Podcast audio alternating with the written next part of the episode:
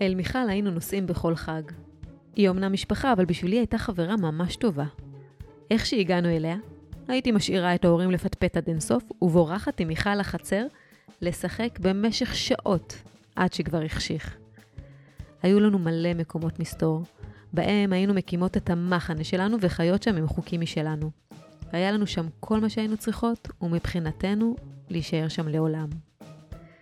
כשהגיע הזמן ללכת, שמענו מרחוק את קריאות ההורים, אבל המשכנו להסתתר במחבוא שלנו, בטוחות שבסוף הם יתייאשו וישאירו אותנו יחד לנצח. אני אגלה לכם את הסוף. זה לא קרה מעולם. תמיד מצאו אותנו, או שלנו כבר נמאס ויצאנו בסוף. ככה זה במחבואים. היום בתוכנית מחבואים שלנו, נארח את יותם ונועם במועצת החכמים, נשוחח עם הארכיאולוגית דוקטור מיכל בירקנפלד, ונאזין לסיפור של שרון קנטור מתוך גיליון מחבואים, האוצר של יהודה. כל אלה אחרי החידה שלנו. החביאו לי בשק עשר זוגות של כפפות.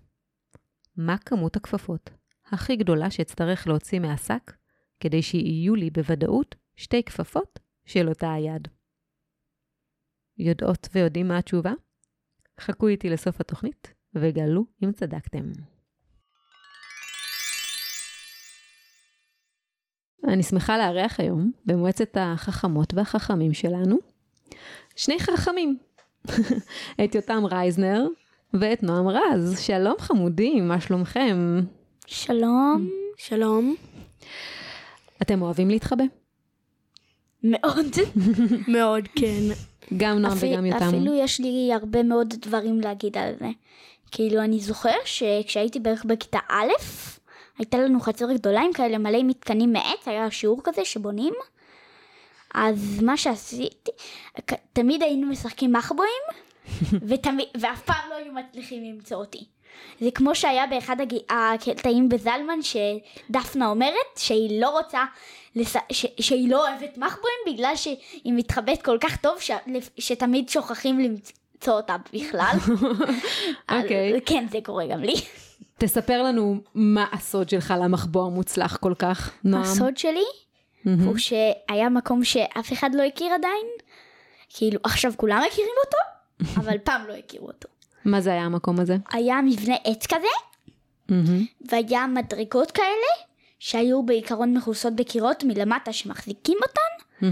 אבל היו חורים בקירות האלה, והיה צריך, ואם היית מצליח להשתחל לשם, במשחק מחבואים, לא היו מוצאים, אותך אף פעם. נשמע מאוד אה, מפחיד מה שאתה מתאר. אמ, פעם ראשונה זה קצת הפחיד אותי, אבל אחר כך ארגנתי לעצמי כל, שם כל מיני פינות ישיבה כאלה ומקומות, אתה ואני אומר? כבר ידעתי איפה כל דבר שם נמצא.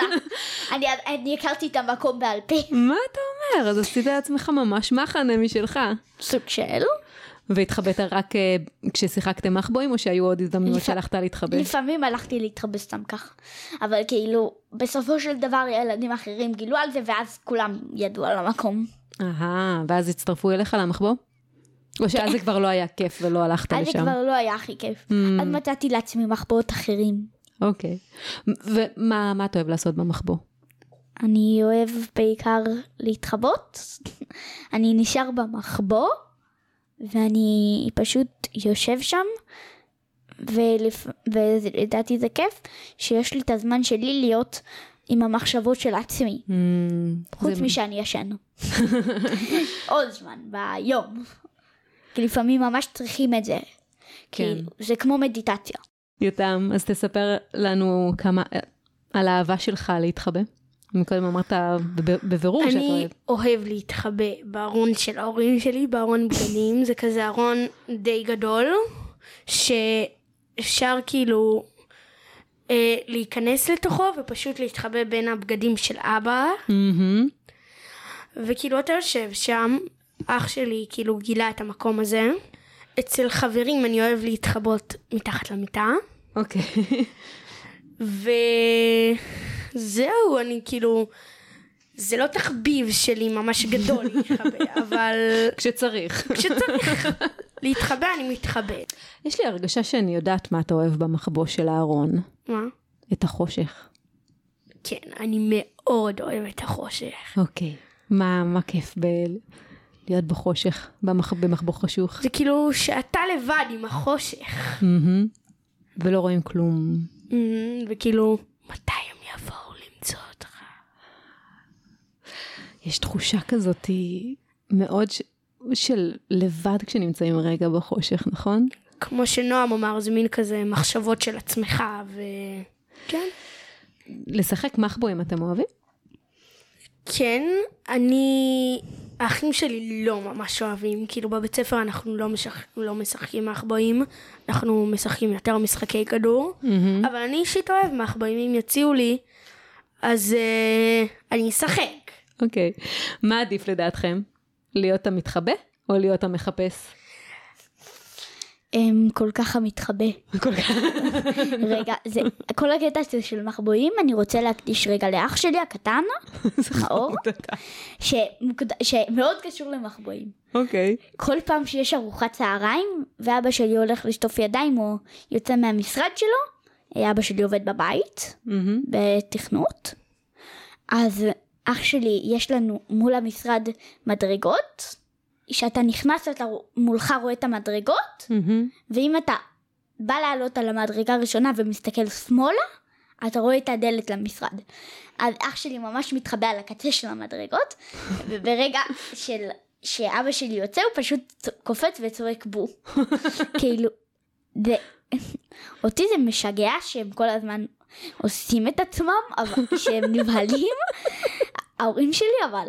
את מאור זה, את אח שלי הקטן, זה פשוט כל כך כיף לו והוא לא יכול להפסיק. אז אתה מקדיש לו את התוכנית הזו בעצם. את הקטע הזה שאמרתי, כן. אוקיי. יותם, ומבחינתך מה יותר כיף, להיות המחפש או להיות המתחבא? כמו שנועם אמר, המתחבא, אני שונא להיות הסופר, שונא. אח שלי מאוד אוהב איתמר, אוקיי. והוא מוצא את כולם, דרך אגב, הוא מאוד מאוד טוב בלהיות הסופר. תגידו, חוץ מלהתחבא, להחביא. אתם גם טובים כמו שאתם מתחבאים? הנה, יותם... אה, וואו. פעם אחת אמא שלי סידרה את החדר, אני מתקרב לקופסה של עוגיות החמאה. אוקיי. אני כזה, אמא, אני עוד שנייה באה, ואז אני כזה לוקח עוגיה, מכניס לכיס. ואימא כזה, יותם, היא כזה מסתובבת אליי, אני שם את זה מהר על הכוננית ספרים בין הספרים. והיא כזה, כזה, היא הולכת כזה, ואני, שיו, הצלחתי. הצלחתי. ואז אכלתי אותה, אבל בסוף היא גילתה. הבנתי, לא, אה, מ- מ- הורים אי אפשר באמת אה. להחביא זה- סודות, במיוחד מאמהות. זה סיפור שאני קצת רוצה לא לחשוף אותו לאימא שלי. אני, אני יודע שהיא תשמע את הפודקאסט הזה, כן.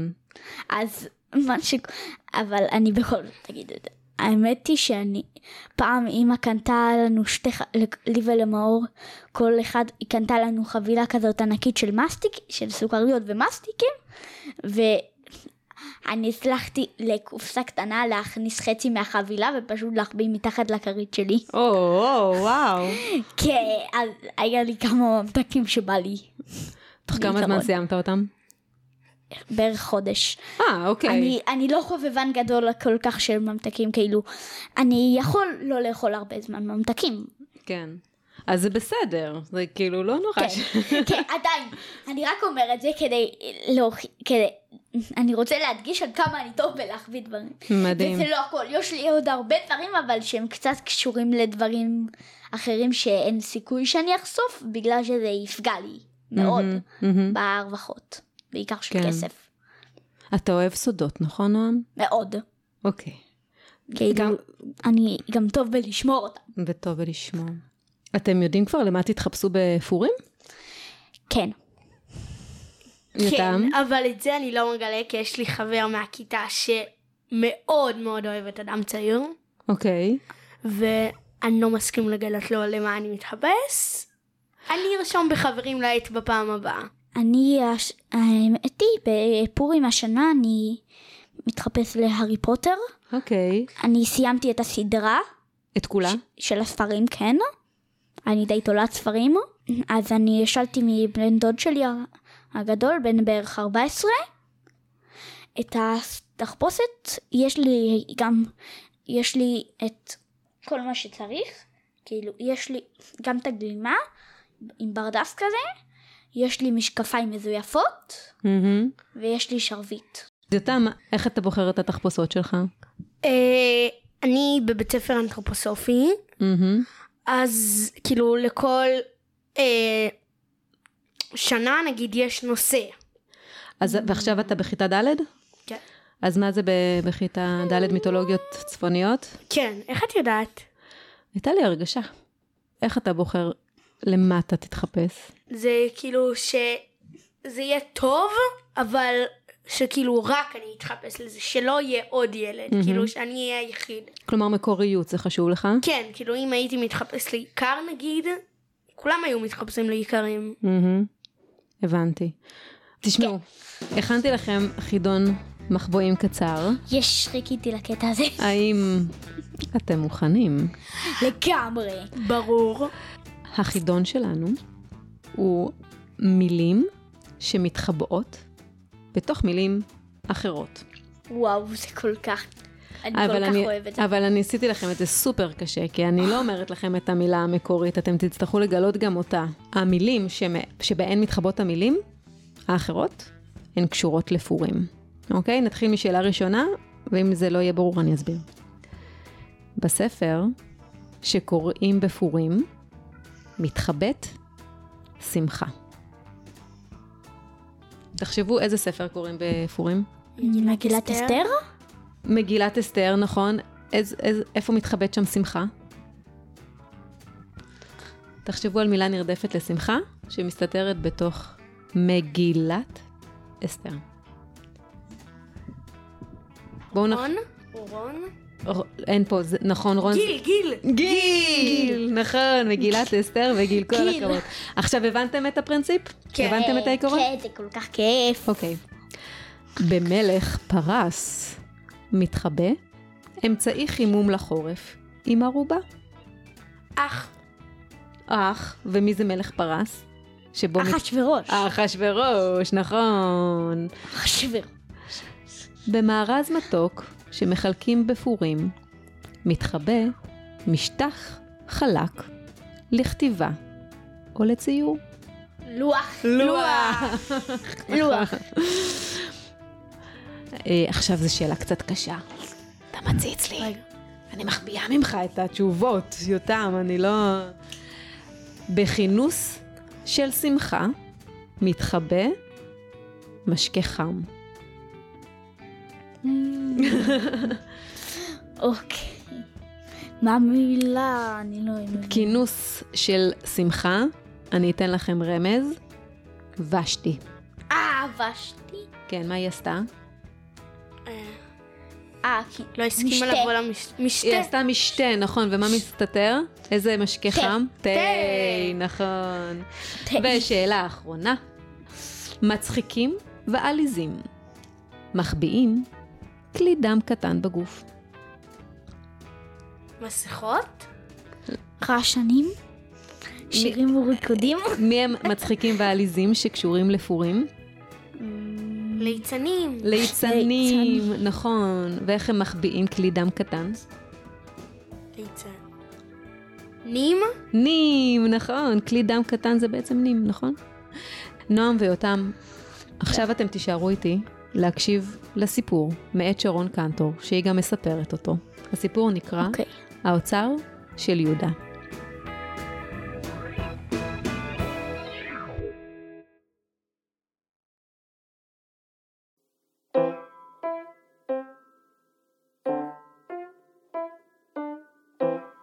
האוצר של יהודה.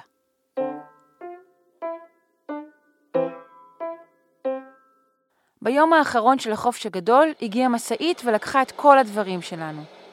את הפסנתר הורידו עם מעלית מיוחדת של פסנתרים, והמקרר עשה כל כך הרבה בעיות ביציאה מהמטבח, עד שהמוביל רצה לוותר עליו. אבל אימא לא הפסיקה לומר בעצבים, הוא הרי נכנס לפה, נכון? הוא הרי נכנס מתישהו, אז כמו שהוא נכנס, ככה הוא גם יצא. בסוף, המקרר הסכים לצאת, יחד עם קצת מהצבע של המשקוף, וכולנו יכולנו לעבור לבית החדש.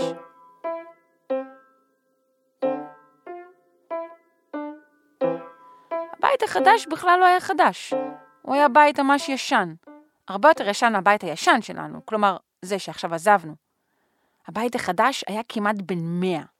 בית זקן עם רעפים עייפים. הבית החדש היה קטן וורוד כמו מסטיק שלא עשו אותו יותר מדי, והוא היה מוקף בחצר ענקית ומלאה עצים ושיחים, כמעט כמו יער. בלילה החצר התמלאה חושך ושקט וצפצופים של עטלפים שאהבו לעשות קקי על הקירות הוורודים של הבית. אמא אמרה, תראי שיהיה לך כיף פה. אבל היא אמרה את זה גם על החוג תכנות עם הילדים המרגיזים שאמרו שהם יודעים סינית, וגם על הבר מצווה של בן דוד שלי שלומי שהיה בה אוכל מגעיל וריח של פוק. אז כבר לא ככה האמנתי לה. כמעט אף אחד לא בא לבקר אותנו הבית החדש. הוא היה רחוק מסבא וסבתא ומכל החברים הישנים. לכן, כשנשמעה דפיקה על הדלת באיזה יום שבת אחד בצהריים, היינו די מופתעים. מאחורי הדלת עמדו ארבעה אנשים מבוגרים, כמעט בגיל של הסבים שלי. שני גברים ושתי נשים. הם היו מאוד נמוכים, בערך בגובה שלי. אולי אני מגזימה קצת, אבל הם היו האנשים המבוגרים הכי נמוכים שראיתי בחיים. ארבעתם חייכו בשמחה. גם אמא חייכה בשמחה. מצטערים מאוד להפריע לכם בשבת, אמרה אחת הנשים. אתם לא מפריעים, אמרה אמא שלי שבאמת אוהבת הפתעות. אנחנו השלוסניקים, המשיכה האישה. אמא הנהנה בהבנה עם פרצוף של אין לי מושג מה זה אומר. אנחנו הילדים של אברהם שלוס, הוסיפה האישה השנייה בקול מקרקר ומוזר. גדלנו ממש כאן, בבית הזה. אה... אמרה אמא וחזרה על הדברים שלהם כמו תוכי. נירצ'וק, את שומעת? הם גדלו ממש כאן, בבית הזה. רוצים להיכנס? שאלה אמא את השלוסניקים. אולי רק נציץ להיזכר. ההורים ישנו פה, אמר השלוס הכפוף עם הזקן, ואנחנו ישנו שמה, בחדר הקטן. ארבעתכם יחד? שאלתי. נו בטח, ככה זה היה פעם. ענה האיש שהסתכל עכשיו בעיון על התמונה התלת-ממדית של ספיידרמן שהייתה תלויה בחדר שלי. אפשר לצאת לחצר? שאלה האישה הראשונה. ברור, שמחה אמא, אולי כי אפילו היא הרגישה שקצת צפוף הבית שלנו עם כל השלוסניקים בתוכו. היא קצת פרועה, אנחנו לא מבינים כל כך בגינון. מאיפה באתם? מהעיר? קרקרה האישה השנייה, וארבעת השלוסניקים צחקו קצת ונעלמו השיחים שבקצה הגינה. ראינו אותם מצביעים על הקלמנטינה ועל הגויאבה, ומסתכלים על השער החשמלי של השכנים. אמא הלכה לכיוונם. סליחה שלא יצאתי קודם, אתם רוצים לשתות משהו?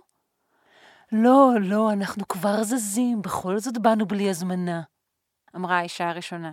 קחו את הזמן, אמרה להם אמא. זה בטח מוזר לראות הבית אחרי כל כך הרבה שנים. אה, לא, ענתה השלוסניקית, ביקרנו פה לפני שלוש שנים. חמש, תקנה אותה אחותה. מה פתאום, לפחות שש או שבע, אמר האח המזוקן. אתה לא זוכר מה היה אתמול ומה היה לפני שנתיים, אמרה אחותו. בכל אופן, אנחנו באים לפעמים, זה חשוב ליהודה וזה נעים להיזכר. וזהו, עכשיו ניתן לכם להמשיך את השבת. האח הרביעי, שהייתה לו מגבעת מאורחה מצחיקה ולא אמר עוד שום דבר, עמד ליד הגויאבה ועשה תנועות עם השפתיים, כאילו מדבר לעצמו. יהודה, זזים יהודה! קרא לעברו המזוקן, וארבעת האחים הנמוכים התקדמו לכיוון השער. אמא נשארה בחצר לנקש עשבים או משהו כזה, ואני נכנסתי הביתה להמשיך את משפחת צפרדעי האוריגמי שתכננתי לשכן באמבטיה. אחרי פחות מחמש דקות שמעתי שוב דפיקה בדלת. הצצתי מהחלון שלי לראות מי זה. זה היה השלוס עם המגבעת המאורחה, יהודה. הוא חיכה קצת ליד הדלת. עד שחשבתי אם הוא נחשב למישהו שאני מכירה או לא, ואם מותר לי לפתוח, ראיתי שהוא מסתכל לצדדים, כאילו הוא בודק שאף אחד לא רואה אותו, ואז משאיר משהו ליד הדלת. יהודה! נשמעה הצעקה המקרקרת מבחוץ, והשלוס השתקן מעך לעצמו את המגבעת עוד קצת, ויצא מהשער.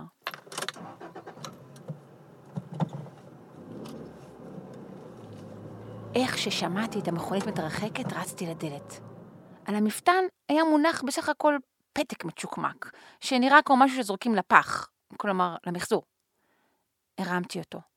זה היה נייר ישן, צהבהב, כמו שראיתי המגירות של סבתא. רכרחתי אותו, היה לו גם ריח כזה מפעם.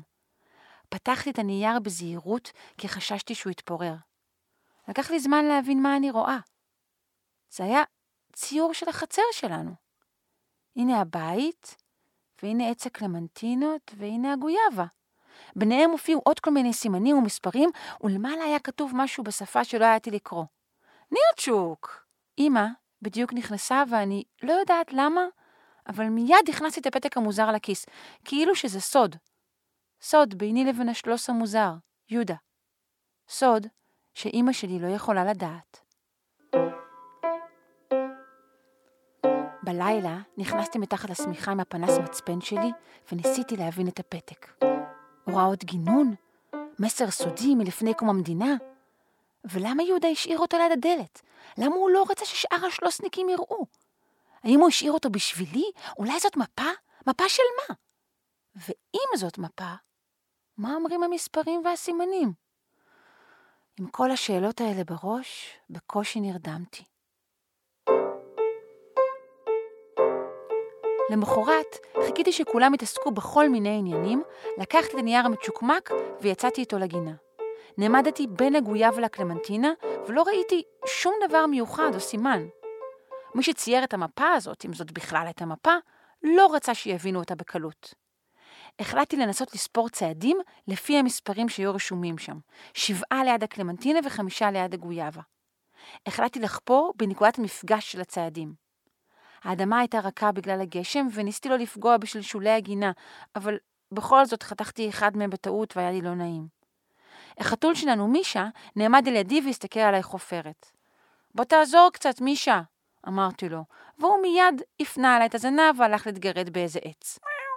חפרתי די לעומק, אבל חוץ משלשולי גינה ובוץ, לא היה שם כלום. כששמעתי את המכונית שלנו מתקרבת, הכנסתי מהר את כל האדמה בחזרה לבור ונכנסתי הביתה. לא באמת התאכזבתי, כי לא ציפיתי להרבה. אבל גם קצת כן התאכזבתי, כי גם כשלא מצפים להרבה, אז בפנים בעצם כן. את חושבת שהם יחזרו לכאן מתישהו? שאלתי את אימא שסידרה את הקניות בארון. מי? השלוסניקים. אה, אני לא חושבת, אולי בעוד כמה שנים. כשראתה שקיוויתי לשמוע תשובה אחרת, היא הוסיפה, אבל מי יודע? תמיד היא עושה את זה. תאמינו או לא, אחרי עשר דקות בערך, שמענו דפיקה בדלת. וכשהלכתי לפתוח, חיכו שם שניים מהשלוסניקים, האחות המקרקרת ויהודה. מרוב הפתעה, פשוט עמדתי שם ולא אמרתי כלום. שלום, חמודה! קרקרה המקרקרת. זוכרת אותנו? אמא הגיעה מהמטבח ומיד הביכה אותי. מדהים! נירצ'וק בדיוק שאלה אם תחזרו לבקר אותנו מתישהו. נירצ'וק, את ממש מגדת עתידות קטנה. בואו תיכנסו, אני בדיוק עושה תה. המקרקרת נכנסה בעקבות אמא, אבל יהודה נשאר לעמוד בחוץ. יהודה, אתה בא? הוא סימן לה לא עם הראש. הלכתי לחדר והבאתי את הפתק. הושעתי לו אותו. זה שלך, השארת את זה פה. הוא שוב סימן לו עם הראש. זה בשבילי? יהודה לא עשה כלום עם הראש, אבל סימן משהו שדומה לכן עם העיניים. מה זה? שאלתי אותו. מה כתוב פה? יהודה הרים לפתע את יד שמאל, והראה לי את שעון היד שלו. זה היה שעון ישן, שרוט, עם מחוגים. רצועת אור חומה הקיפה את היד הרזה והזקנה של יהודה. חשבתי שהוא רוצה שאני אגיד לו מה השעה. חמש ושבע דקות. יהודה הנהן בשמחה, כאילו הוא גאה בי על שהצלחתי לקרוא שעון של פעם. השלוסניקית חזרה לכיוון הדלת. נו, יהודה, בסדר, אפשר לזוז. כבר ארבע, והאנשים הנחמדים פה סבלו אותנו מספיק. היא יצאה והלכה לכיוון שער היציאה. יהודה הלך אחריה, וממש לפני השער הסתובב אליי והראה לי שוב את השעון. כשסגרתי לדלת שמעתי את אמא נאנחת. סיפור עצוב, היא אמרה. מה הסיפור עצוב? אך, יהודה, היא אומרת שכבר שנים הוא לא מדבר כמעט. הוא חי במקום מיוחד, לא רחוק מפה, מלא עצים. היא אומרת שהיום, כשהיא באה לבקר אותו שם, הוא דרש לנסוע לכאן שוב. מעניין, נכון? הם חושבים שאולי זה עוזר לו להיזכר בדברים, ואולי זה משמח אותו. בלילה שוב הסתכלתי על פתק של יהודה. חשבתי על הביקור המוזר של אחר הצהריים. השלוסניקית אמרה, כבר ארבע, אבל השעון של יהודה הראה שעה אחרת. למה הוא הראה לי את השעון? הוא סתם איש מבולבל עם שעון מקולקל? או שיש כאן איזה רמז?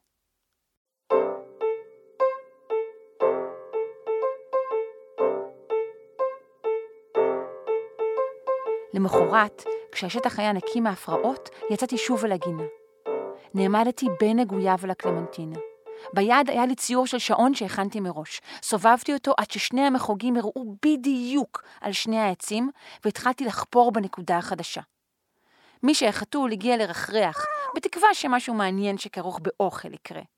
אין לי זמן אליך, מישה. אמרתי לו, וחפרתי הכי חזק והכי מהר שיכולתי. הבור כבר היה די עמוק והתחלתי ממש להתעייף, כשפתאום הרגשתי שהעט שלי פוגע במשהו קשה. שמתי בצד את העט כדי לא להרוס את מה שזה לא יהיה. אולי אוצר?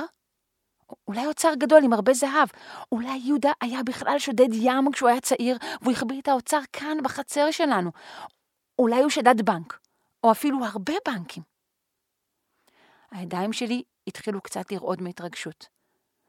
עברה לי בראש מחשבה שאולי זאת סתם אבן גדולה, אבל בלב כבר ידעתי שבאמת יש שם משהו.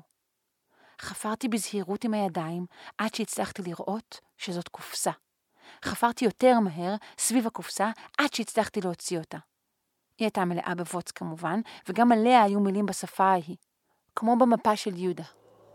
בדיוק כשמעית המכונית שלנו נעצרת ליד הבית. החזרתי את כל האדמה לבור ורצתי הביתה עם הקופסה, בתקווה שאימא לא תראה אותי ותשאל מה זה כל הלכלוך הזה. כל לילה אני רוצה שיישארו איתי כמה שיותר. אבל הלילה כבר לא יכולתי לחכות לנשיקת הלילה טוב של אימא ולצליל של נעלי הבית שלה מתרחקות במסדרון. הדלקתי את הפנס מצפן שלי והוצאתי את הקופסה. היא הייתה חלודה. היה קשה לפתוח אותה וגם לא רציתי לעשות רעש, אז זה לקח זמן. אבל בסוף הצלחתי. בקופסה לא היה זהב, או יהלומים, או ערימות של דולרים. היו בה שלושה דברים. גולה כחולה, מהסוג הגדול, מכתב ותמונה בשחור לבן. בתמונה הופיע ילד צוחק, מתחבק עם כלב גדול. מאחוריו היו בית עם רעפים ואישה יפה, בבגדים חגיגיים. הבנתי שזה באמת אוצר, אבל לא האוצר שלי. החלטתי לשמור אותו בשביל יהודה עד שהוא יחזור.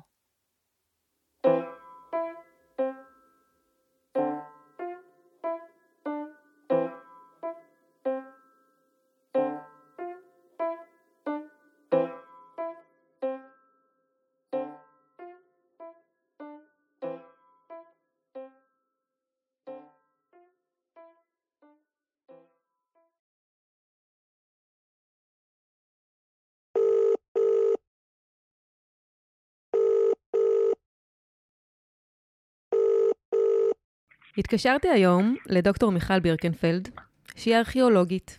מה שאומר שבין היתר היא ממש מומחית במציאת חפצים ושרידים שמתחבאים באדמה. מיכל, שלום. שלום, שלום רוני. בואי תספרי בבקשה קצת על העבודה שלך. אז אני ארכיאולוגית. אה, זה אומר שבעצם אני חוקרת את אה, תרבויות העבר. אני חוקרת איך האדם חי פעם, באיזה כלים הוא השתמש, מה הוא אכל, איפה הוא ישן, איפה הוא גר, למה. אה, אלה בעצם כל מיני שאלות שאנחנו מנסים לענות עליהן דרך חפירות ארכיאולוגיות. זה אומר שבעצם כל היום את משחקת בארגז חול, נראה לי. זה בהחלט הסיבה העיקרית שאני במקצוע. אין הרבה מקצועות שבהם נותנים לך לשחק בבוץ כל היום, אבל זה לא באמת כל היום. אנחנו עושים את זה בעיקר uh, בעונות החפירה, uh, ושאר השנה אנחנו יושבים במעבדה. ומסתכלים על כל הדברים שמצאנו, ובוחנים אותם, ומודדים אותם, וחוקרים אותם. ומנסים להבין מהם את כל התשובות לשאלות הגדולות. תגידי, מה הדבר הכי עתיק שמצאת? או, זו שאלה טובה. אני, בארכ... או, אני אגיד ככה, בארכיאולוגיה אנחנו עובדים אה, בתקופות שונות, אנחנו מתמחים בתקופות שונות. כל אחד מתמחה באיזושהי תקופה, כי ההיסטוריה האנושית היא מאוד מאוד מאוד ארוכה. את יודעת, הארכיאולוגיה חוקרת החל מהאדם הקדמון מהמם. שהופיע לפני מיליוני שנה, ועד ממש אה, דברים שקרו לפני 100 ו-200 שנה, ולפעמים אפילו יותר צעירים. ואף אחד לא יכול להתמחות בהכל. אז כל אחד מתמחה בתקופות אחרות. ואני, במקרה שלי, אני מתמחה בפרה-היסטוריה. כלומר, ב, ב, בתולדות האדם הקדמון. כל מה שקרה מהיום שבעצם התחלנו ללכת על שתיים ולייצר כלים, ועד המהפכה החקלאית וההופעה של הכפרים הראשונים. זאת אומרת, שדווקא במקרה שלי חקרתי דברים מאוד מאוד מאוד קדומים. אני חושבת שהדבר הכי הכי מוקדם שמצאתי, הכי קדום שמצאתי, היו כלי אבן שהיו שייכים אה, לאדם שחי באזור ירושלים לפני בערך 200 אלף שנה. וואו. כן. וואו, אוקיי, אוקיי. כלומר, הצליחו להחביא את זה ממש טוב, אם אני רגע קושרת את זה לנושא שלנו. כן. איך, איך אה, דברים נשמרים כל כך הרבה זמן? אז בעצם מה שקורה זה שהרבה פעמים הדברים הם מתכסים נורא מהר. הרי תחשבי, אם אנחנו עכשיו נשאיר איזשהו חפץ בחוץ בשדה או בגינה, אז מהר מאוד הצמחייה תכסה אותו ואנחנו מהמם. לא נראה, וקצת אדמה שמגיעה עם, ה, עם הרוח או עם הגשם או עם הסחף, ומהר מהר הוא יתכסה באדמה. אז קודם כל, ככל שדברים מתכסים יותר מהר, ככה הם נשמרים יותר טוב. הם מתקלקלים פחות, הם נהרסים פחות. אבל באמת הרבה מאוד דברים לא נשמרים. אנחנו מוצאים את כלי האבן, אה, אנחנו מוצאים אה, את העצמות לפעמים של בעלי החיים שהם אכלו, אנחנו מוצאים אה, חומרים מסוימים שהם השתמשו בהם, אבל הרבה מאוד מהדברים באמת לא משתמרים, ואנחנו לא מוצאים אותם אף פעם. כמו כלי העץ, או הבגדים, והבדים שהם השתמשו בהם, או דברים שהכינו למשל מאורות של בעלי חיים, או מפרווה, אלה דברים שהם דברים אורגניים, והם לא, הם לא משתמרים. איך אה, את מאתרת מקומות שבהם כדאי להתחיל אה, לחפש? כלומר, שאת מבינה שכאן כנראה קבור איזשהו חפץ או פריט. אז, אז יש כל מיני שיטות שאנחנו משתמשים בהן. השיטה הוותיקה ביותר, נגיד, או ה- ה- השיטה העתיקה ביותר שאנחנו משתמשים בה, זה מה שנקרא סקר, סקר ארכיאולוגי. סקר ארכיאולוגי זה אומר שאני הולכת פיזית בשטח, בתא שטח מסוים שאותו אנחנו רוצים לחקור, למשל איזה עמק מסוים, או הר מסוים, או אזור מסוים, ואנחנו פשוט הולכים ברגל בשטח עם העיניים על האדמה ומחפשים סימנים. וסימנים יכולים להיות כל מיני דברים. למשל, בתקופות מאוחרות יותר אנחנו יכולים לחפש שרידים של מבנים. מהמם, לפעמים אתה יכול לראות קצת שרידים על פני השטח, איזה ראש של קיר או איזושהי פינה, מהמם. או, או משהו שיכול לרמוז לך שמתחת יש מבנה. לפעמים אנחנו לא רואים מבנים בכלל, אבל אנחנו רואים אה, ממצאים קטנים על פני השטח. למשל, הרבה פעמים, אם אתה נמצא באתר ארכיאולוגי, גם אם הוא קבור מאוד מאוד עמוק מתחת לקרקע, אז אתה תראה חרסים, שברים של חרסים, של כלי חרס, של עקדים ש- שאנשים השתמשו בהם, או שברים של כלי האבן שהם השתמשו בהם. ו- ואתה תראה כל מיני סימנים אה, פיזיים לכך שיש אתר מתחת. אה, עכשיו, יש גם כל מיני סימנים אחרים שהם פחות אה, ברורים. למשל, אנחנו יודעים שאם יש משהו מתחת לקרקע, יכולות להיות השפעות על הצמחייה שגדלה על הקרקע.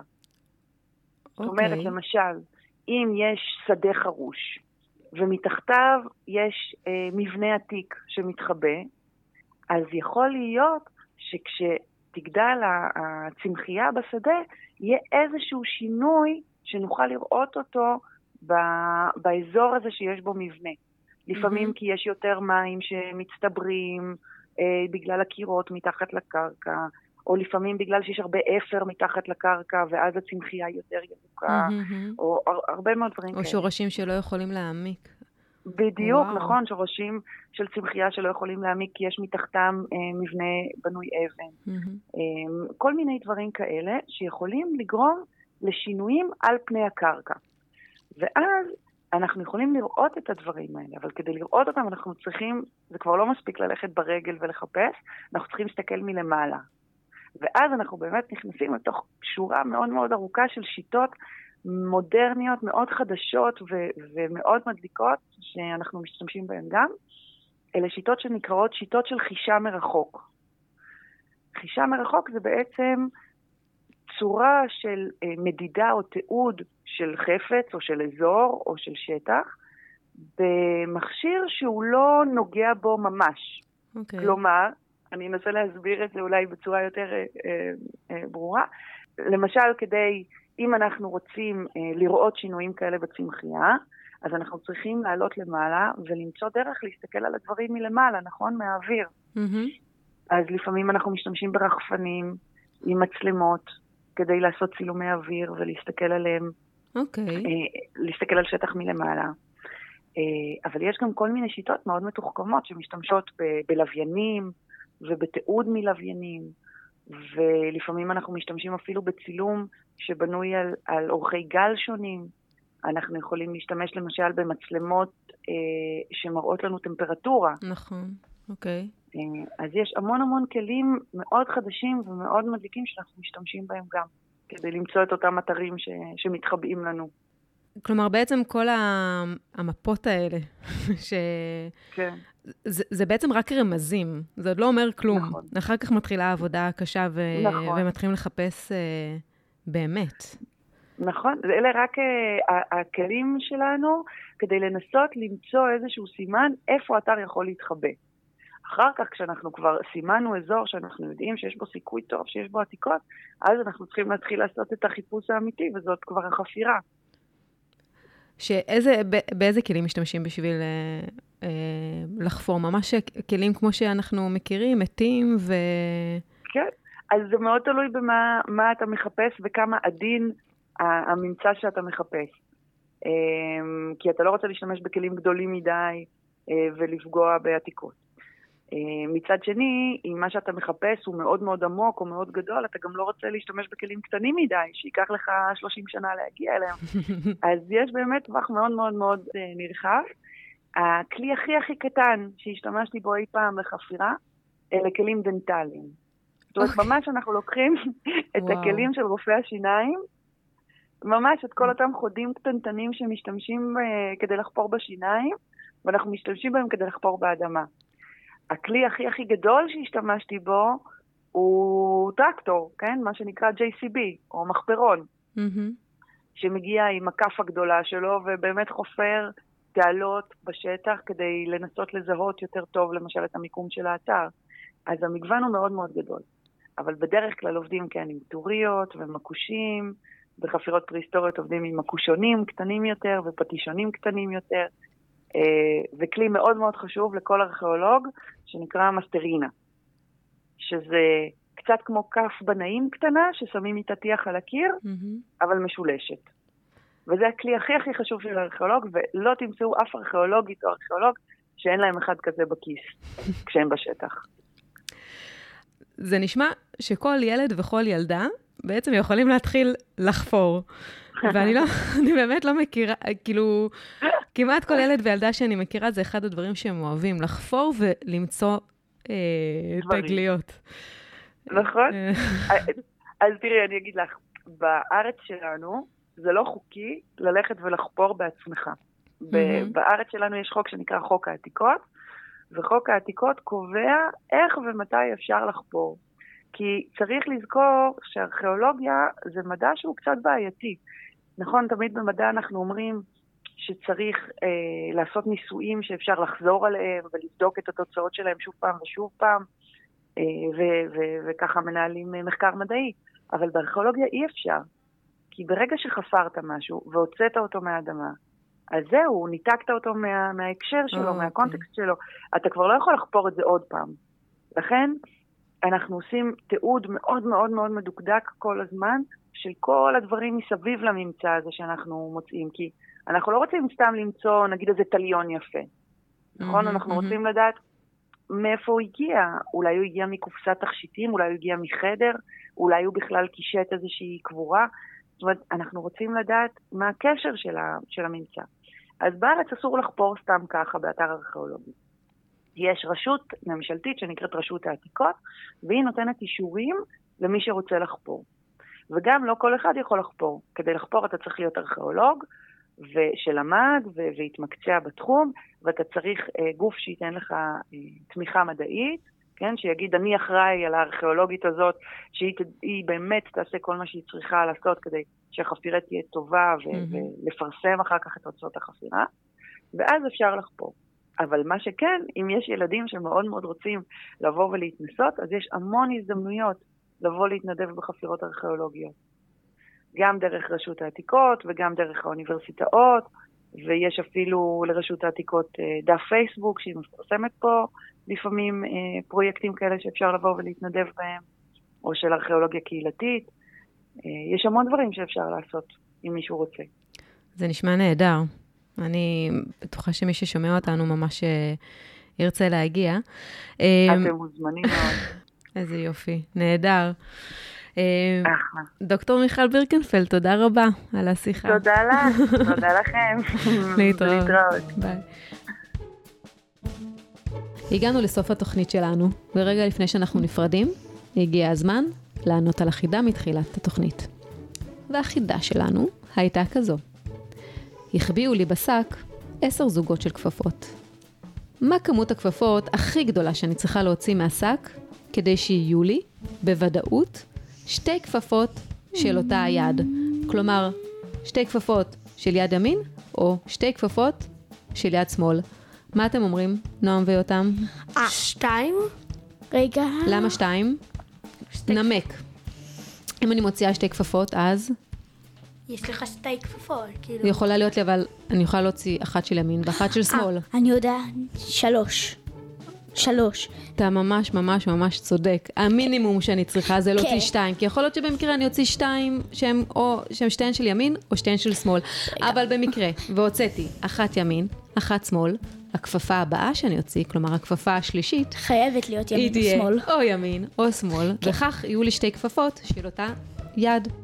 אנחנו עכשיו מסיימים. אני רוצה להגיד uh, תודה לכל האורחים שלנו, תודה לנועם רז, תודה כן. ליותם רייזנר, שיהיה לכם חג שמח, שתמשיכו למצוא מקומות מסתור טובים ומצוינים. כן.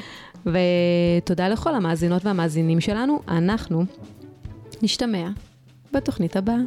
להתראות. ביי.